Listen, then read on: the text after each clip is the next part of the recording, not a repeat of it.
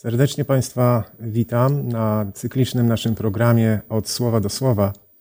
Rozpoczynając nasz program, miałem pewien dylemat. Zastanawiałem się, czy powinienem powiedzieć dzień dobry, czy już dobry wieczór. Zatem serdecznie witam. Zmieniają się pory roku, zmieniają się czasy, my cyklicznie spotykamy się przy Słowie Bożym. Fantastyczna możliwość, aby porozmawiać o Piśmie Świętym, porozmawiać o naszym Bogu.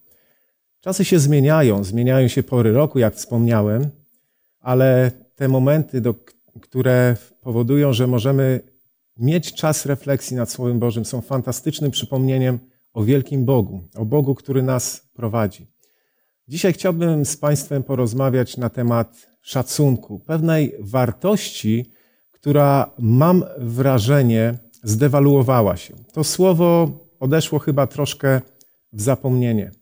Kilka lat temu usłyszałem pewną historię, która mi dała dużo do myślenia. I od tamtego czasu rozpocząłem moje studium na, na temat właśnie nad szacunkiem. Zacząłem się nad tym bardzo mocno zastanawiać. Pozwólcie Państwo, że zanim sięgniemy do Bożego Słowa, przybliżę tę historię. Chciałbym Państwa zabrać w przeszłość, daleko w przeszłość, bo aż do roku 1099, kiedy to pierwsza wyprawa krzyżowa i Frankowie podstępny sposób zdobywają Jerozolimę. Po zapewnieniu o swoich pokojowych zamiarach weszli do miasta i dokonali strasznej rzezi na Saracenach. Przez prawie 88 lat istniało Królestwo Jerozolimskie.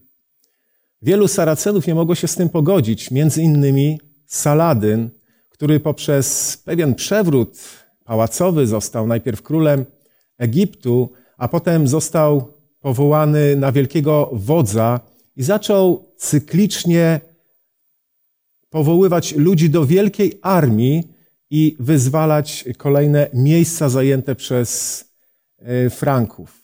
Tak się stało, że w 1187 roku dotarli do Jerozolimy. Paradoksalna sytuacja, dlatego że z jednej strony Frankowie Krzyżowcy, którzy w Jerozolimie prosili o Boży cud, o Boży ratunek, o wsparcie, o siłę, o możliwość odparcia ataków. Z drugiej strony Saracen i jego wielka armia, którzy dziękowali za dotychczasowe dokonania i prosili o szybkie zdobycie Jerozolimy. Co ciekawe, w tym czasie została zorganizowana druga wyprawa krzyżowa, na czele której przybył do Ziemi Świętej Ryszard I, król Anglii. Po tej drugiej wyprawie krzyżowej zyskał przydomek Lwie Serce. Saracen, którym był Saladyn, bardzo szanował Ryszarda I.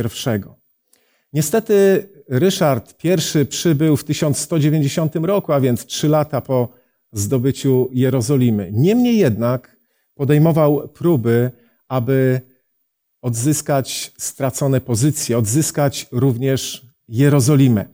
Tak się stało, że podczas e, wielu potyczek ci dwaj wielcy wodzowie, strategzy poznawali się nawzajem. Podczas jednej z bitew w ferworze walki Ryszard I stracił wierzchowca. Saladyn, widząc tę całą sytuację, zakazał swoim wojskom atakowania króla i kazał dostarczyć mu najlepszego wierzchowca, jakiego miał. Tak się stało, że gdy tego wierzchowca dostarczono, walki rozgorzały na nowo. W 1192 roku Ryszard I zachorował. Bardzo poważnie. Saladyn wysłał mu najlepszych medyków, jakich miał, i ogromne ilości mandarynek. Gdy król Ryszard I doszedł do zdrowia, rozpoczął się powrót do Anglii. Uznał, że tereny, które udało mu się zdobyć czy też odzyskać, są pewnego rodzaju zdobyczami. Niemniej jednak Jerozolima pozostała w rękach Saracenów. Gdy król Ryszard I wracał podczas e, swojej podróży, napisał list do Saladyna. Za jakiś czas wrócę i odbiorę ci Jerozolimę. Saladyn w odpowiedzi przysłał list, bardzo krótki, lakoniczny, ale jakże wymowny. Drogi przyjacielu, jeśli ktokolwiek to miasto wydrze mi z moich rąk, chciałbym, żebyś to był właśnie Ty. Gdy usłyszałem tę historię, przeczytałem ją kilkakrotnie i pomyślałem sobie o szacunku właśnie dla pozycji, dla człowieka, dla osiągnięć. Jak mogą się szanować wrogowie? Wodzowie, którzy stoją po innej stronie barykady. A jednak możemy jako ludzie pewne wartości podnosić bardzo wysoko. Oczywiście chciałbym kwestię szacunku odnieść do Słowa Bożego i zachęcam do tego, abyśmy śledzili tekst Pisma Świętego. E, chciałbym Państwa zabrać najpierw e, również w odległe czasy. Pierwsza Księga Mojżeszowa, 18 rozdział, opowiada fantastyczną historię. Bardzo lubię czytać ten fragment. Fragment opowiada nam historię Abrahama, który rozmawia z Panem Bogiem tuż przed zniszczeniem Sodomy i Gomory. Chciałbym przeczytać krótki fragment, niemniej jednak bardzo wymowny. Począwszy od wiersza 28 z 18 rozdziału z pierwszej księgi Mojżeszowej, krótki fragment wskazujący, jak ta rozmowa przebiegała. Może zabraknie pięciu do tych pięćdziesięciu sprawiedliwych. Czy zniszczysz całe miasto z powodu tych pięciu? I rzekł, nie zniszczę, jeżeli znajdę tam czterdziestu pięciu. Na to ponownie odezwał się do niego i rzekł, może znajdzie się tam czterdziestu. I odpowiedział, nie uczynię ze względu na tych czterdziestu. I rzekł, niech nie gniewa się Pan, proszę, że jeszcze mówię.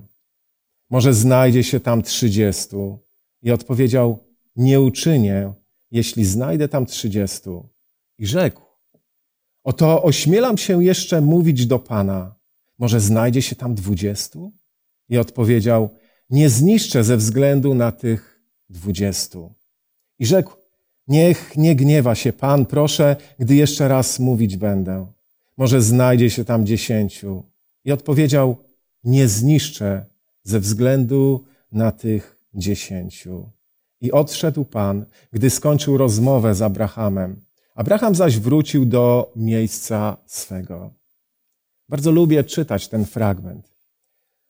Często, gdy szukam w swoim sercu odpowiedzi na pewne doświadczenia, które w moim życiu się pojawiają, gdy zastanawiam się i zadaję pytanie, Panie Boże, dlaczego? Czy pewne rzeczy nie mogły się poukładać troszkę inaczej? Sięgam do tej historii, do tej rozmowy, kiedy Abraham, rozmawiając z Panem Bogiem, mówi: Przepraszam, Panie, że pytam, ale chciałbym to wiedzieć. Chciałbym z Tobą porozmawiać. To jest chyba miara szacunku. Miara szacunku do Boga. Giulio Cortazar powiedział ciekawą myśl, próbując zdefiniować szacunek. Błądzą ci, co identyfikują szacunek z marmurem.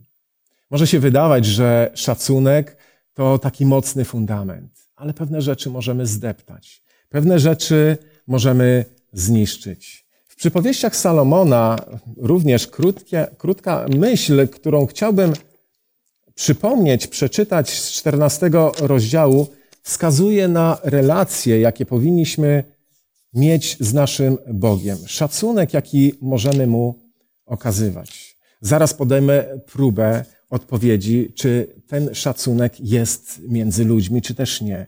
Czy czasy, w których żyjemy, są czasami, które można określić jako okres, kiedy potrafimy się szanować nawzajem. Czternasty rozdział, najpierw obiecany fragment przypowieści Salomona i werset szesnasty. Przyznam szczerze, że gdy czytam ten krótki tekst Pisma Świętego, to czasami w takim pozytywnym znaczeniu czuję ciarki na moich plecach. Mądry boi się Boga i unika złego, lecz głupiec spoufala się z nim i czuje się bezpieczny. No właśnie, drodzy Państwo, w jakich czasach przyszło nam żyć? Mówi się z jednej strony o upadku autorytetów. Czy powinniśmy mieć jakieś autorytety w naszym życiu? Czy powinniśmy mieć jakieś fundamenty, na których budujemy? Tymi dwoma tekstami Pisma Świętego chciałem wskazać fundament, który jest najdroższy mojemu życiu. Oczywiście myślę o Panu Bogu. To jest autorytet, na którym możemy budować. To jest autorytet, do którego możemy się odwoływać. Ale czy wśród ludzi możemy mieć jakieś autorytety? Ja osobiście mam kilka osób, które stanowią dla mnie swego rodzaju autorytet. Być może nie utożsamiam się z całym życiem tych osób, ale z pewnymi wydarzeniami i okresami w ich życiu, kiedy poprzez pewne decyzje okazali naprawdę wielkość i uratowali życie tysiącom ludzi. I mam takie autorytety wśród wielkich tego świata.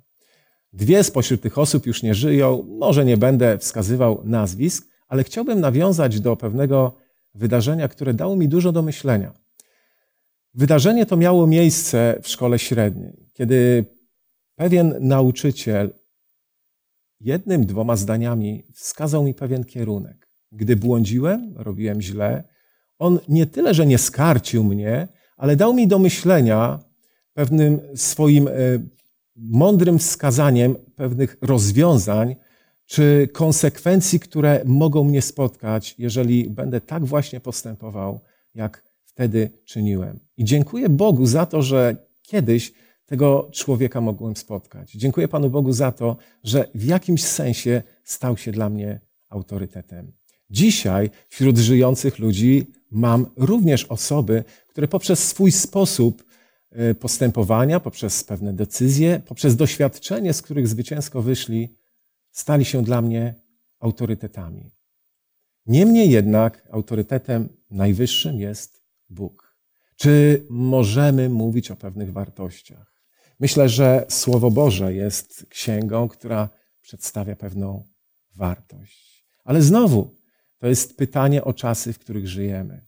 Czy dzisiaj wartości, pewne ideały znowu się nie zdewaluowały, nie uległy jakiemuś zakurzeniu, nie zaśniedziały? To chyba od nas w dużej mierze zależy, jak te wartości i ideały wyżywamy w naszym życiu. Czy tak być musi? Czy możemy się z tym jedynie godzić, że tak właśnie jest? Czy możemy w jakiś sposób budować autorytet Pana Boga, autorytet Słowa Bożego, wartość Słowa Bożego, wartości, które wpoili nam nasi rodzice? Dzisiejsze czasy obfitują w stwierdzenia, że brak takich autorytetów, brak pe pewnych fundamentów, na których możemy pewne wartości podnosić wyżej. Mówi się o upadku ideałów. Ale także mówi się o braku kultury wyrażania się w pewnych kwestiach, czy chociażby opiniowania pewnych zagadnień, które są istotne. Być może to jedynie moje odczucia subiektywne. Być może wy, drodzy Państwo, również macie podobne odczucia. Co w takim razie możemy z tym zrobić? Myślę, że możemy nawzajem budować swój własny autorytet mojego bliźniego, mojego Boga, wartość Słowa Bożego. I cieszę się z takich spotkań, poprzez które właśnie możemy budować autorytet Słowa Bożego. Możemy przy tym chlebie, cudownym chlebie, spotykać się i rozmawiać, co jest naprawdę ważne. Drodzy Państwo, kolejny przykład, który bardzo często porusza mnie i daje mi do myślenia. Setki razy przeczytałem ten fragment. W Ewangelii Mateusza mamy historię, kiedy sługa setnika zostaje uzdrowiony. W tym ósmym rozdziale kolejnych kilka fragmentów, do których chciałbym nawiązać. Czytam od wiersza piątego. A gdy wszedł do Kafarnaum, przystąpił do niego setnik, prosząc go i mówiąc: Panie, sługa mój leży w domu sparaliżowany i bardzo cierpi. Rzekł mu Jezus: Przyjdę i uzdrowię go. odpowiadając setnik rzekł, Panie, nie jestem godzien, abyś wszedł pod dach mój, ale powiedz tylko słowo, a będzie uzdrowiony sługa mój. Wiersz dziesiąty. Gdy Jezus to usłyszał, zdziwił się i rzekł do tych, którzy szli za nim, Zaprawdę, powiadam wam, u nikogo w Izraelu tak wielkiej wiary nie znalazłem. Zastanawiałem się wielokrotnie, czytając ten fragment, czy można było czymkolwiek zadziwić Jezusa. Okazuje się, że tak. W tej historii mamy mnóstwo myśli bardzo ciekawych. Ale odnosząc do wartości, do ideałów, do szacunku, możemy zwrócić uwagę na postawę tego właśnie rzymskiego żołnierza, setnika rzymskiego, który przychodzi do Jezusa z prośbą. Na pewno dużo słyszał na temat tego, co Jezus już zrobił, ale przyszedł z wielką wiarą prosić, aby jego sługa został uzdrowiony. Jezus zareagował w naturalny sposób. Przyjdę i uzdrowię go. Oczywiście w tej historii możemy zwrócić uwagę na reakcję także setnika, który stwierdził: Panie, nie jestem godzien. Nie jestem godzien. Czym było spowodowane takie podejście? Taki odbiór. Oczywiście tym, co bardzo ludzkie. Chrystus, jak widzimy w tej reakcji, próbuje burzyć bariery, próbuje niszczyć pewne mury, które ludzie wznosili. Z jednej strony, dla Rzymian, Izraelici mogli być ludźmi gorszymi. Izraelici ponownie, podobnie myśleli o Rzymianach. Byli okupantami. Wyrządzili wiele krzywd. I gdzieś po środku pojawia się Chrystus, który próbuje zniszczyć te wszystkie bariery, które człowiek często potrafi wznosić. Czy dzisiaj to ma miejsce? W tej historii możemy zwrócić uwagę na reakcję Jezusa. Z jednej strony pochwalił rzymskiego żołnierza za wielką wiarę. Z drugiej zaś to była lekcja dla uczniów, ale sam setnik został doceniony. Czy dzisiaj mamy takie bariery? Gdyby Jezus zaczął dokładnie przyglądać się życiu ludzi, których spotykał, czy nie było miejsca na krytykę jakości wiary?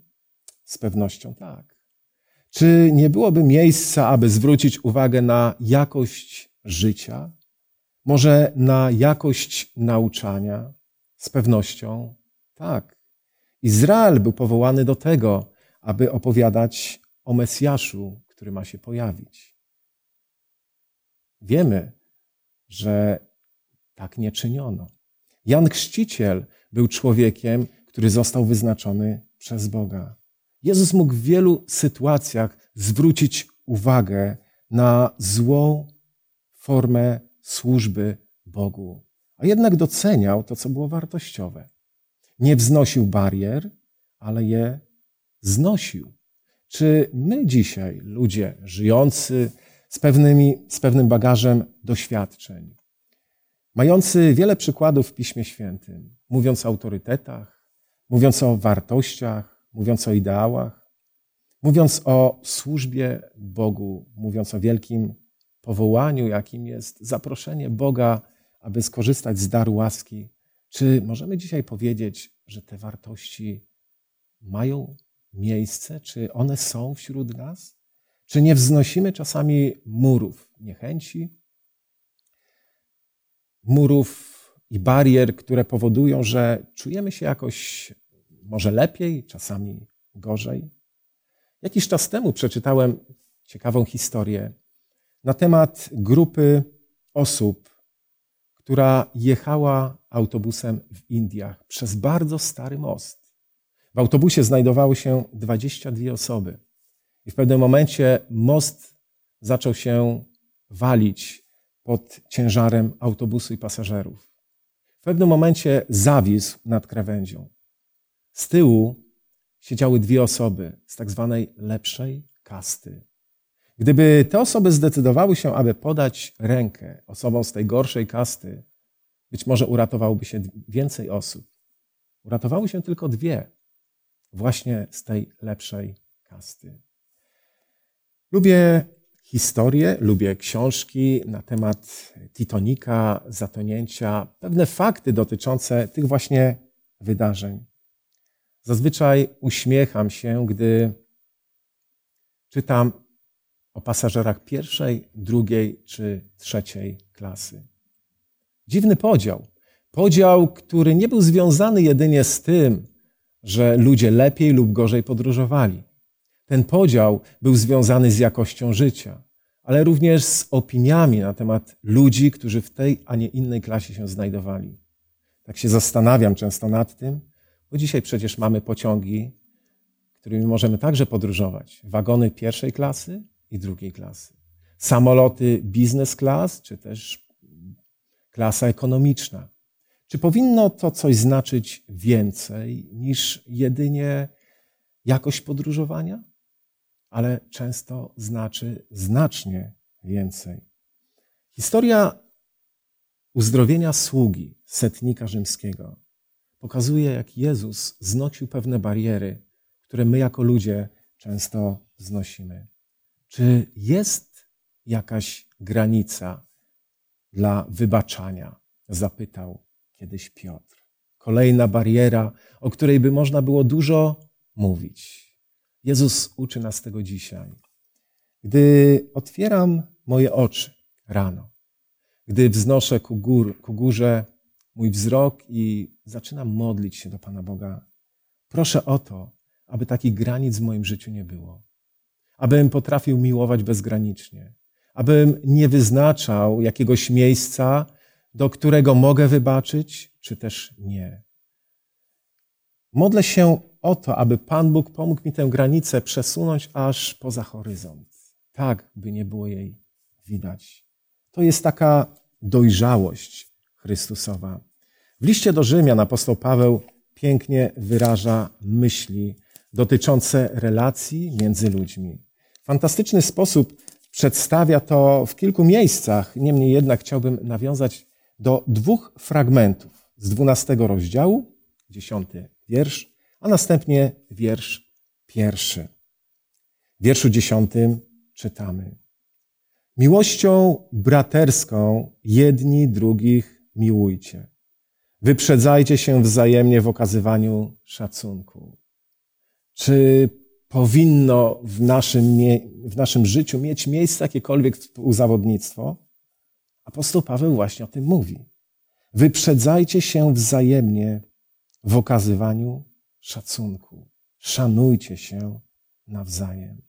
Ten szacunek oparty jest właśnie o dobre relacje, budowane na autorytecie Bożym, autorytecie drugiego człowieka, na pewnych ideałach i wartościach, które są cenne, które możemy wyżywać i poznawać w naszym życiu. Szacunek dla życia, szacunek dla drugiego człowieka i wiele, wiele innych myśli, które mamy poruszone i rozwinięte w Piśmie Świętym. Miłość, przyjaźń, współczucie, gorliwość, wiara. To są cechy, które zyskujemy, przebywając z Bogiem w przyjaźni. W wierszu pierwszym tegoż samego rozdziału jest swego rodzaju apel. Wezwanie apostoła Pawła do tego, aby swoje ciała składać jako taką duchową ofiarę. Wzywam was tedy, bracia, przez miłosierdzie Boże czytamy, abyście składali ciała swoje jako ofiarę żywą, świętą, miłą Bogu, bo taka winna być duchowa służba wasza. Gdy myślę o tym fragmencie, przypomina mi się pewna historia. Historia pastora, który został zaproszony, aby spędzić godzinę czasu z młodym człowiekiem, który był sparaliżowany. W niekontrolowany sposób potrafił wyrzucać w powietrze swoje kończyny i to powodowało, że często osoba, która nie znała Andrzeja, bo tak ten młody człowiek miał na imię, źle odbierała to właśnie jego zachowanie. Gdy pastora poproszono, zapytał rodziców i powiedział, że czuje się troszkę niekomfortowo, bo nigdy z takimi ludźmi nie pracował.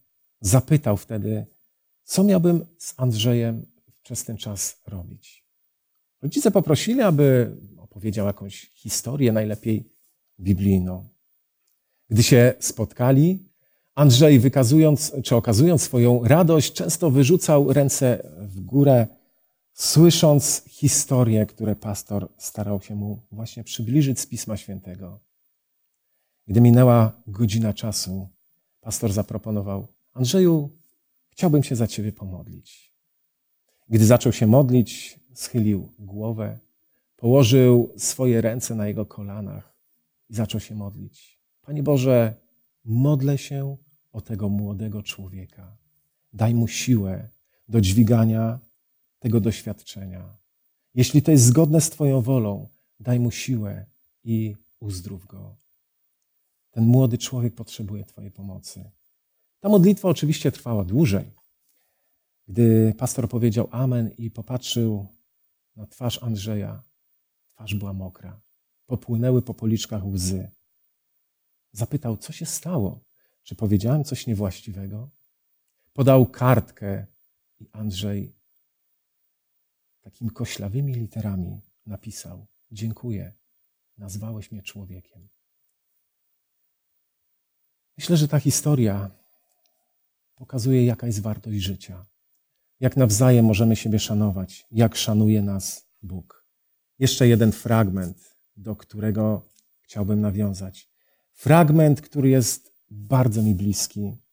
Często otwieram Słowo Boże na szóstym rozdziale listu do Galacjan i czytam wiersz drugi.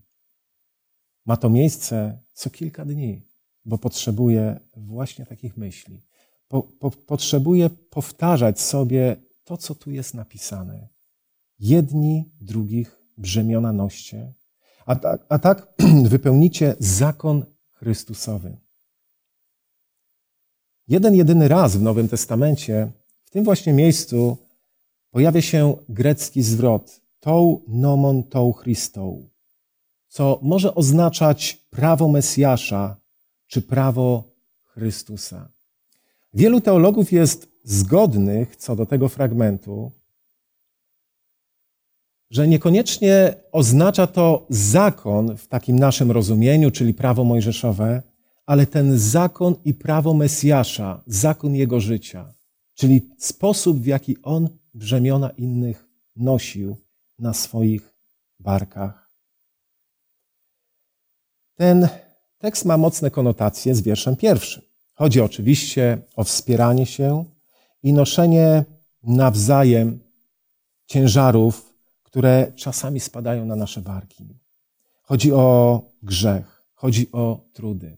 W czasach, kiedy te słowa zostały napisane, Rzymianie przechodząc przez wioskę, mogli zmusić miejscowych do noszenia ich ciężarów. Czasami przez wiele kilometrów. Apostoł Paweł mówi o dobrowolnym przyjmowaniu takich ciężarów na własne barki. Całkiem niedawno przeczytałem historię dwóch chłopców. Zaprzyjaźnili się. Żyją w Chinach. Zhang Chi cierpi na dystrofię mięśniową. To uniemożliwia mu poruszanie się.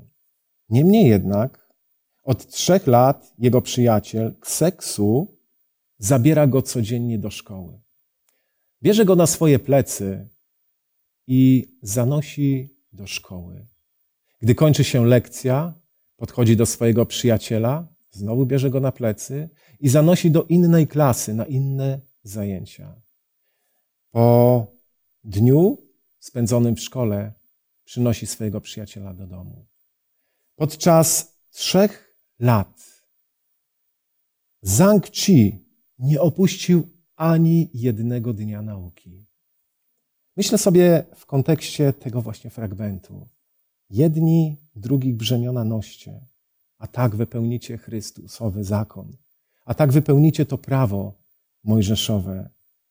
I myślę, że ta lekcja tych dwóch chłopców pokazuje, co to może znaczyć w praktyce. Czasami dotyczy to doświadczeń takich fizycznych, ale bardzo często duchowych. Chrystus uczy nas szacunku, uczy nas znoszenia barier, które nas dzielą, uczy nas budowania autorytetów, wartości. Chrystus potrafił docenić wielką wiarę, potrafił docenić gorliwość. Gandhi powiedział ciekawą myśl. Ta myśl daje mi również dużo do myślenia. A to dlatego, że bardzo często mówimy o pewnych zmianach, które powinny nastąpić. Zhang Chi mógłby mieć pretensje do szkoły i do tych, którzy powinni zrobić wszystko, aby zapewnić mu możliwość przebywania w szkole. Powinni zapewnić mu wózek inwalidzki, może opiekunów, którzy powinni go dowozić do szkoły. Ale znalazł przyjaciela, który ten ciężar wziął na siebie. Wracam do tej myśli, która daje mi zawsze dużo do myślenia. Bądź zmianą, którą pragniesz ujrzeć w świecie. Bądźmy taką właśnie zmianą, a w ten sposób wypełnimy zakon Chrystusowy. W tej chwili chciałbym zaprosić na krótką przerwę muzyczną, podczas której możemy zadawać pytania, a po przerwie spotkamy się.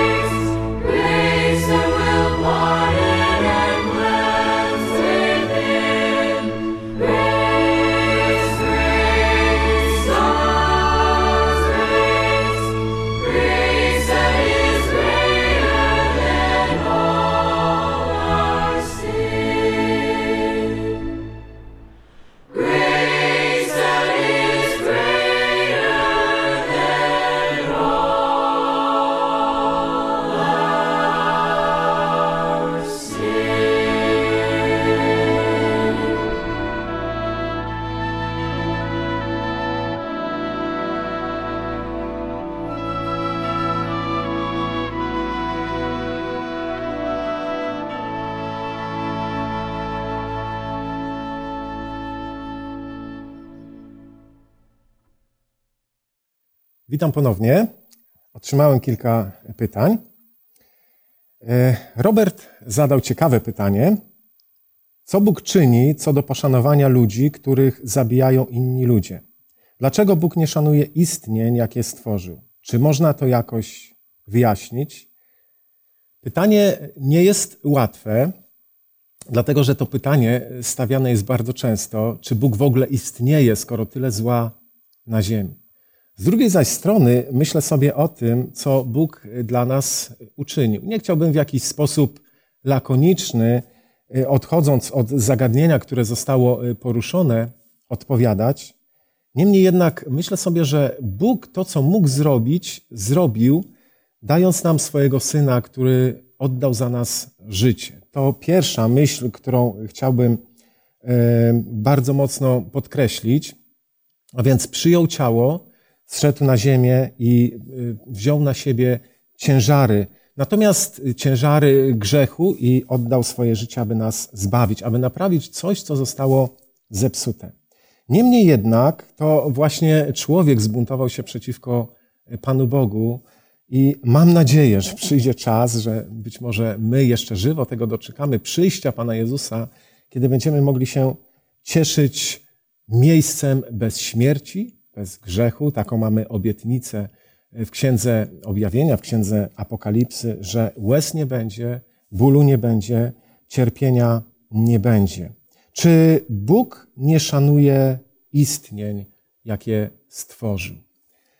E, z jednej strony można powiedzieć, że mm, zaskakują pewne Boże decyzje. Decyzje dotyczące potopu, czy wytępienia pewnych narodów, które żyły niedaleko Izraela. Proszę jednak y, pamiętać o tym, że wielu z tych ludzi odeszło tak daleko i postanowiło y, rozwijać zło, y, które doprowadziło do zwyrodnień pewnych, które się pojawiły. Dzisiaj możemy mówić o sodomizmie, możemy mówić właśnie o tych wydarzeniach, które dzisiaj obserwujemy, a mają swoje korzenie gdzieś tam w przeszłości. Gdy myślę o Panu Bogu, bardzo często też zadaję pytanie, dlaczego pewne wydarzenia mają miejsce. Za naszą wschodnią granicą ma miejsce konflikt, gdzie giną ludzie. Nie tylko tam, w wielu miejscach na świecie. Ale można w pewnym sensie też odpowiedzieć pytaniem, czy to Pan Bóg włożył do rąk człowieka karabin? Czy to Pan Bóg nauczył nas, jak budować broń? Gdybyśmy wyżywali te standardy, których Bóg nas uczy, gdybyśmy to prawo miłości wyżywali w naszym życiu, myślę, że y, nie byłoby tyle zła na ziemi. Ale właśnie tego uczy nas e, Bóg. Tego możemy uczyć się także ze Słowa Bożego, ale myślę z naszego doświadczenia.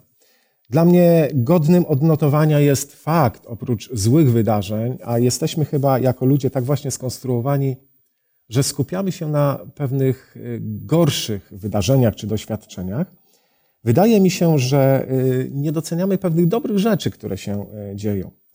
Próbuję często wychwycić takie informacje gdzieś z wiadomości. Wielka Orkiestra Świątecznej Pomocy, jakiś niezależny ruch, który ma miejsce, aby ratować zwierzęta, aby ratować ludzi, to, co miało miejsce ostatnio w Nepalu i wielki poryw ludzkich serc, aby ratować właśnie istnienia ludzkie. Zdaję sobie sprawę, że to, co powiedziałem, nie wyczerpuje tego zagadnienia i można je rozwijać jeszcze w nieskończoność i dyskutować na ten temat.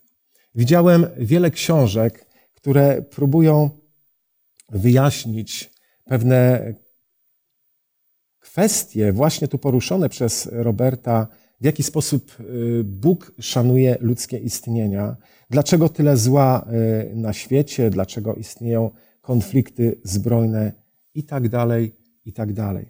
To, co Bóg uczynił, to naprawił pewne zło, dając nam swojego Syna i wytyczając kierunek, obiecując nam świat bez zła. Księga y, Objawienia, skoro nawiązuje jeszcze raz do tej właśnie księgi pozwolę sobie przytoczyć jeden chociażby fragment z 21 rozdziału tej szczególnej księgi. Widziałem nowe niebo i nową ziemię od wiersza pierwszego, albowiem pierwsze niebo i pierwsza ziemia przeminęły i morza już nie ma. I widziałem miasto święte, nowe Jeruzalem, stępujące z nieba od Boga, przygotowane jak przyozdobiona ulubienica dla męża swego. I otrze wszelką łzę, czytamy w wierszu czwartym, z oczu ich i śmierci już nie będzie, ani smutku, ani krzyku, ani mozołu już nie będzie, albowiem pierwsze rzeczy przeminęły. Ten świat, który zbudował Bóg, my jako ludzie zniszczyliśmy. Bóg postarał się, aby go naprawić. Dzisiaj to zło, które widzimy, możemy zmniejszać poprzez nasz szacunek do drugiego człowieka, poprzez nasze budowanie wartości, pewnych ideałów, czy szukanie w tej nadziei poprzez wiarę również grupy ludzi, którzy będą towarzyszyli temu wyzwaniu, aby przygotować się na ten czas właśnie spotkania z Bogiem. Drugie pytanie, które zadał Adam.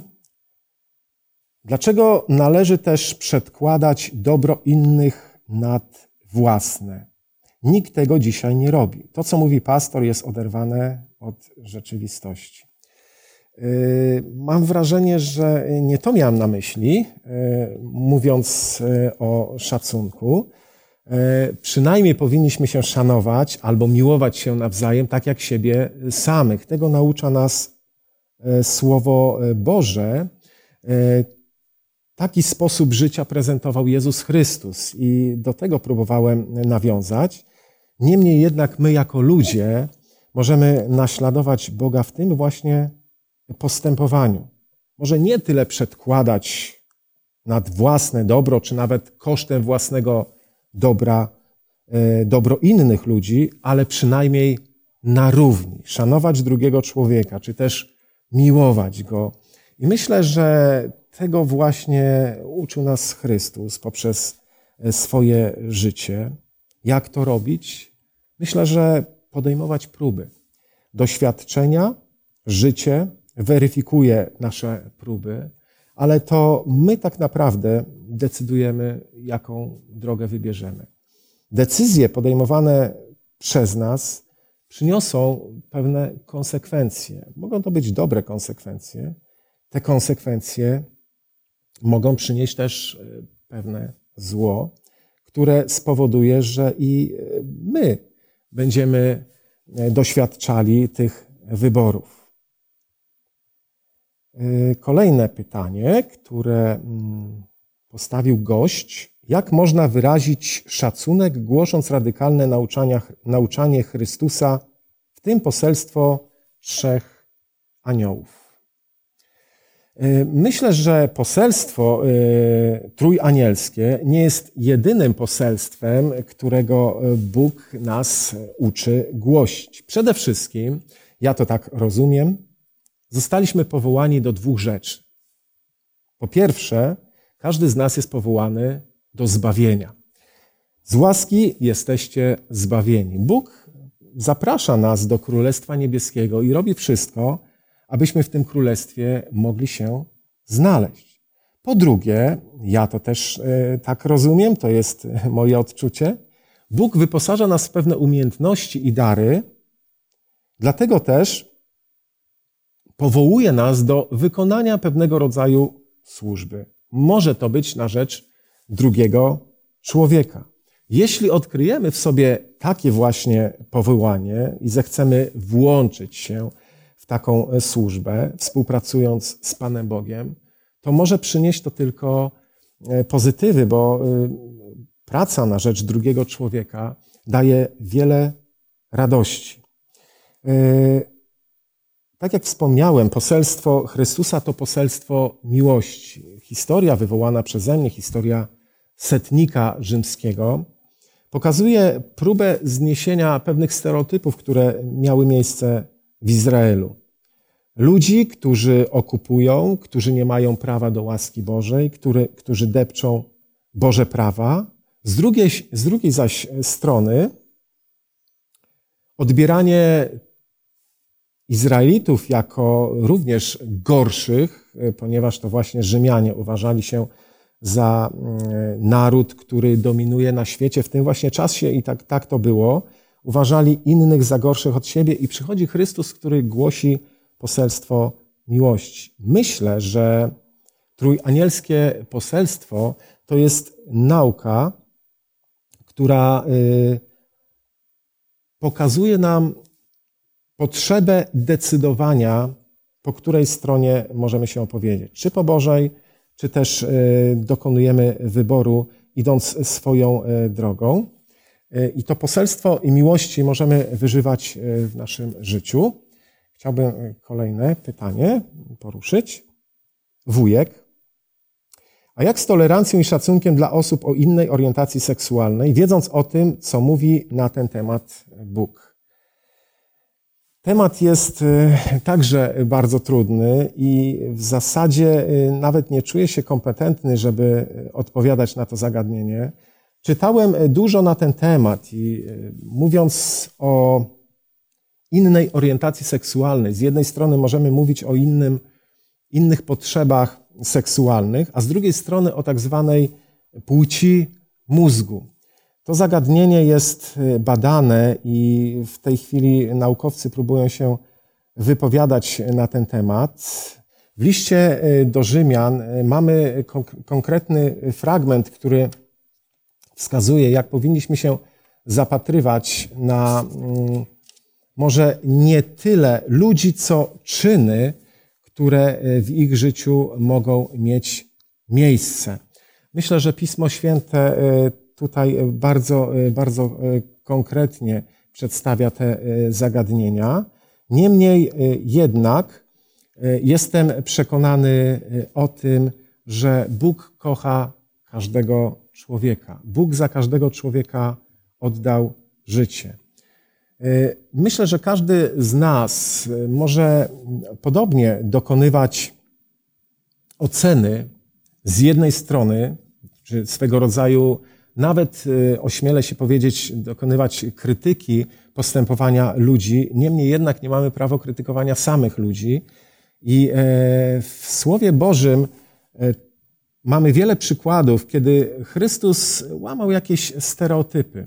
E, starał się nawiązać do pewnych wartości, które podjęli później apostołowie. Apostoł Paweł pisze o miłości, pisze o e, szacunku do drugiego człowieka, wychodzi do pogan, aby głosić Ewangelię i dobrą nowinę. Nie chciałbym uciekać od tego tematu, ale naprawdę nie mam e, jakiejś prostej odpowiedzi na podjęte zagadnienie. Jest bardzo, bardzo ciekawe. I e, najprostszym, e, najprostszym, e, najprostszą odpowiedzią wydaje mi się to, że Bóg naprawdę kocha każdego człowieka. Co do postępowania, to tu mamy ocenę w Piśmie Świętym, w liście do Rzymian, szczególnie jak wspomniałem. Sądzę, że wielu kwestii jeszcze nie rozumiemy i na pewno będziemy mogli poprzez doświadczenie, poprzez Y, pewne, y, pewne doświadczenia, także pewne badania, zrozumieć y, pewne procesy dotyczące właśnie tej orientacji seksualnej. Na ile to jest popęd, na ile to jest związane z płcią mózgu. Kolejne pytanie, które się pojawiło. Zbyszek. Jak się uczyć szacunku? Na to pytanie w zasadzie starałem się w pierwszej części naszego spotkania y, odpowiedzieć. Wydaje się, że y, najlepszym nauczycielem jest nasze życie. To właśnie poprzez życie mierzymy się z pewnymi wyzwaniami. To nasze życie stawia nas przed pewnymi decyzjami czy też wyborami.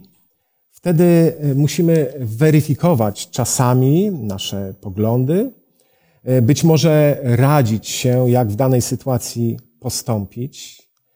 Wspominałem o autorytecie i wartości Pisma Świętego, o autorytecie Boga.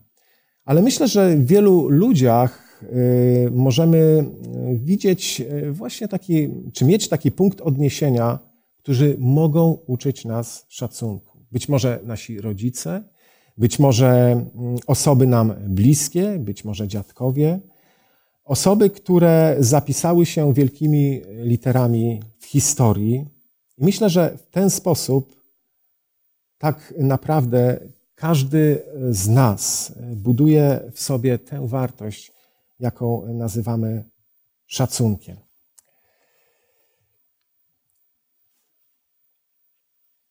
Dziękuję za e, wszystkie pytania, które mm, wpłynęły. E, dziękując za e, Waszą, drodzy Państwo, obecność, za pytania, które zostały postawione. Oczywiście, jeśli w satysfakcjonujący sposób nie udało mi się na niektóre z nich odpowiedzieć, bardzo proszę o zadanie pytań jeszcze na maila. Spróbuję odpowiedzieć znacznie E, szerzej, e, poruszając te zagadnienia, które już dzisiaj omawialiśmy. Chciałbym także wyrazić wdzięczność naszemu Bogu, dziękując za Jego prowadzenie, za Jego błogosławieństwa, za Jego wielką opiekę. Drogi nasz Panie i Boże, dziękujemy za Twoją obecność w naszym życiu. Drogi Panie,